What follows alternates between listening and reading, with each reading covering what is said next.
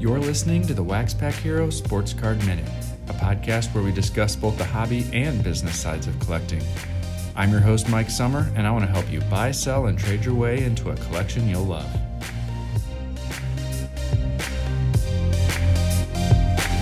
Hello, everybody, and welcome back to another episode of the Wax Pack Hero Sports Card Minute. In this episode, we're going to talk about something that I don't think I've covered yet, and that is setting up at a local monthly show. So in our town, every month, the local hobby shop, the Collectible Corner, hosts a card show, and several of us local collectors and local dealers set up at the show, and it's been a lot of fun. I've done it for a couple years now, and I started out with just a couple boxes of cards and now have a couple tables worth of cards that I sell. And so I thought it might be interesting to talk a little bit about how I set up my approach for organization, the types of cards that I have typically tried to sell and I've had success with at the show. And we'll talk just a little bit about my approach setting up at a local show. In addition, today, we've got something a little bit special in that this show that we just had a two-time World Series champion come in. And so Scott Spiezio, former Cardinal, former A, former Angel, is from a town a couple hours away from us, and so we brought him down, and he set up as an interview guest, and so I had a chance to talk with him for a few minutes, and so I'm going to run that interview as well. And so that's what I've got in store for us today, and so we're going to go ahead and get things started with the Scott Spiezio interview. So just was curious, your dad played for the White Sox, the Cardinals. You grew up kind of in north central Illinois. Who are you a fan of? Who was your allegiance to when you were growing up? The White Sox were my big team, and then in the National League, the Cardinals, just because my dad played for both. So I kind of grew up. I watched the most of the Cubs because they were on the most, it seemed like, on WGN. And my best friend growing up all the way through, well, to this present, to this day, we played from Little League all the way to the University of Illinois together. Okay. He was a Cubs fan, so we always had battles, I wish they would have had, in-town rivalries, crosstown classics like they do now. Yeah. They didn't. So we got to wait till the All-Star game to, go after each other. Very cool. Yeah. Well, I do a sports card podcast, and I was also curious, did you collect cards growing up? Yeah. Big time. I used to come to stuff like this all the time. I remember a guy in my hometown named Joe Smits. He has a charity called Operation St. Nick's now, and he's a big pillar of our community in Morris, Illinois. But he'd have things at the Holiday Inn and VFW and stuff like that, and I'd always be going, and I remember buying, wax packs, like 1984 wax packs, and hoping I'd get, Don Mattingly or somebody I loved, And a few times I did get some unopened packs, nice cards and stuff like that. So then my dad would also buy the whole set from starting maybe 1980 until 1990, 91, something like that, because I loved it. And so that would be a Christmas present I'd get. And I still got them. I gave them to my kids now. Very cool. Do you still collect it all? Not as much as I used to. Okay. But whenever, Topps would come through, I'd always be like, hey, can you give me some of my own, or, things or can you give me a set for my kids and stuff like that? I don't see those guys much anymore. Okay. But, I like it. I've always liked it. Very cool. I know music has also been a passion of yours. Are you still actively playing music? I'm not so much, but I still play, my band, we never broke up, so you never know. Maybe there's a comeback tour. The funny thing is, though, I didn't start playing until my dad played accordion and piano when he was young, had a jazz band, and my dad never let me play, so I didn't start playing until I was my rookie year, 97. I bought a guitar and started playing. So with my kids, I gave my older one a guitar, and my other one I had drum sets set up, and so now both of them are big into it. Sure. My one son now is he's in Williams College. He's a tight end over there. Okay. He's got three guitars now and is playing. a lot. And then my other son just got accepted to the University of Illinois and is a drummer. So he wants to go and pursue drumming down there, music. So keeping the family tradition of going down there. I was an Illini as well. Wait, so, all right. Yeah, so I'm a fellow Illini. I almost had my Illini sweatshirt. It's in the car. It was too hot. So there you go. Yeah. Cool. Anything right now that you're working on that you're wanting to get the word out about? Any projects or initiatives? Or I might be starting a podcast soon called Soul Patch, and it talks about baseball and of course and things like that. And I'll have some guests, some of my old teammates on and things. It also talks about addiction and things like that. That I went through for about 10 years, so it was.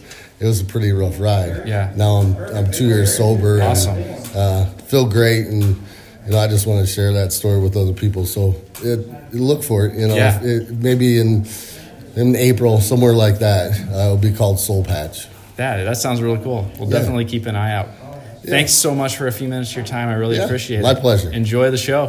Thank you. I will. All right. Well, I just wanted to say thanks again to Scott for taking a few minutes to talk with me.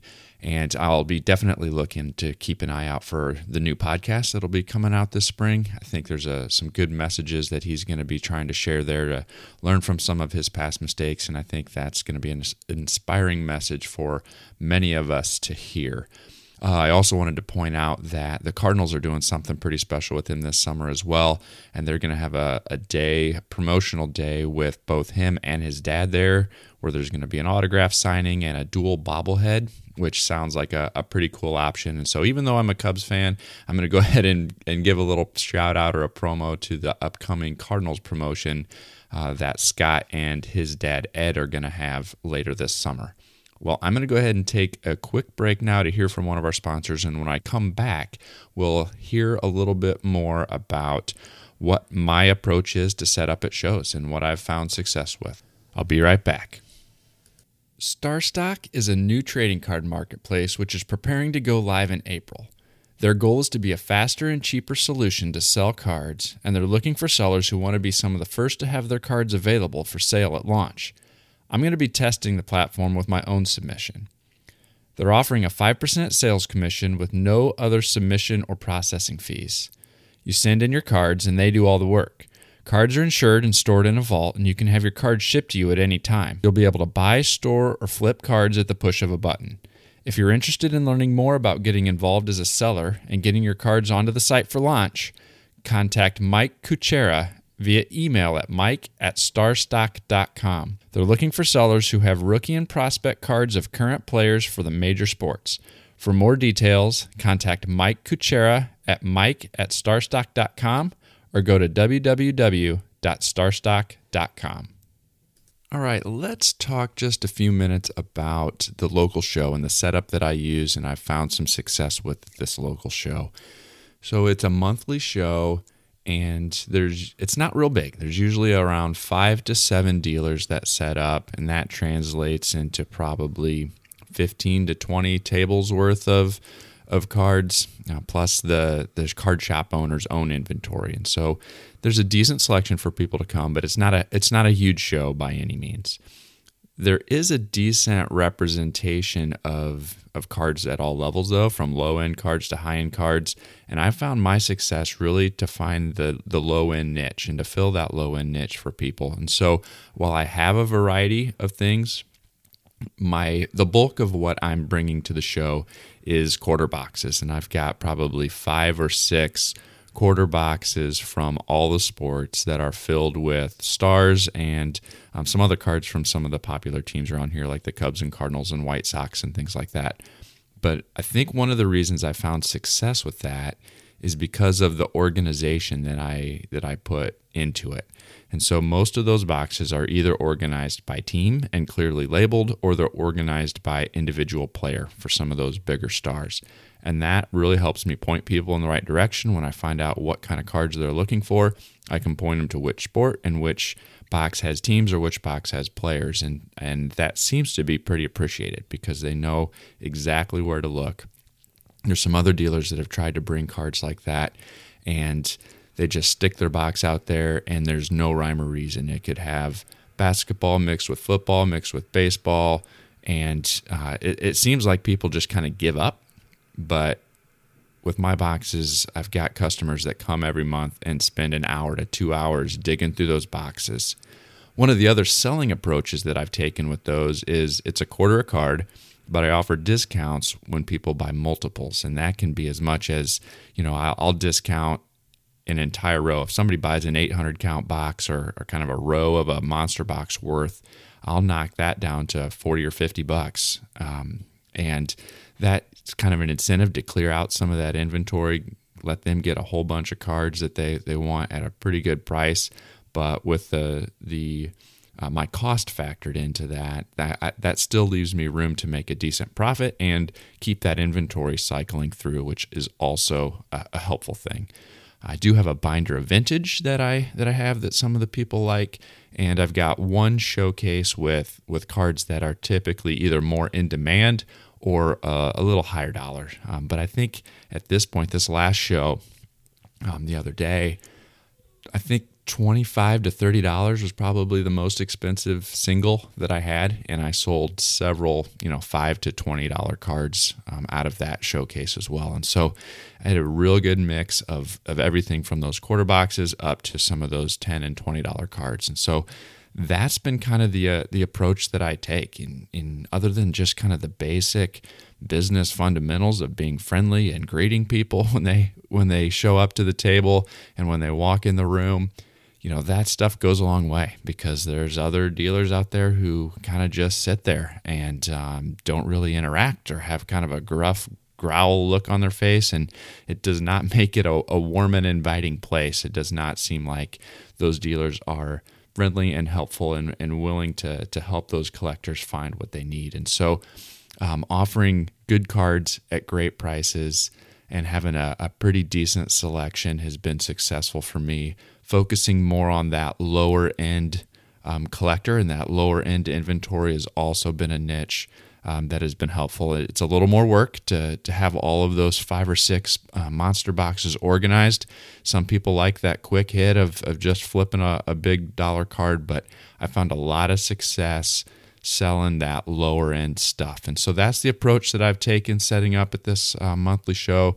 And it's been working well for me for the last couple of years. And I have a lot of fun doing it and getting to meet a lot of fun people. It's been neat to hear some people come in and say, "Oh, I've seen your website," or, "Oh, I found your podcast. I didn't know you were from this town," or whatever. And so it's kind of neat to hear some people who are finding the show who live in our area that didn't know it was me or didn't know that I was from the area, from town. And so it's been able to be neat to connect some of those faces and names and have some of that more personal interaction face to face as well.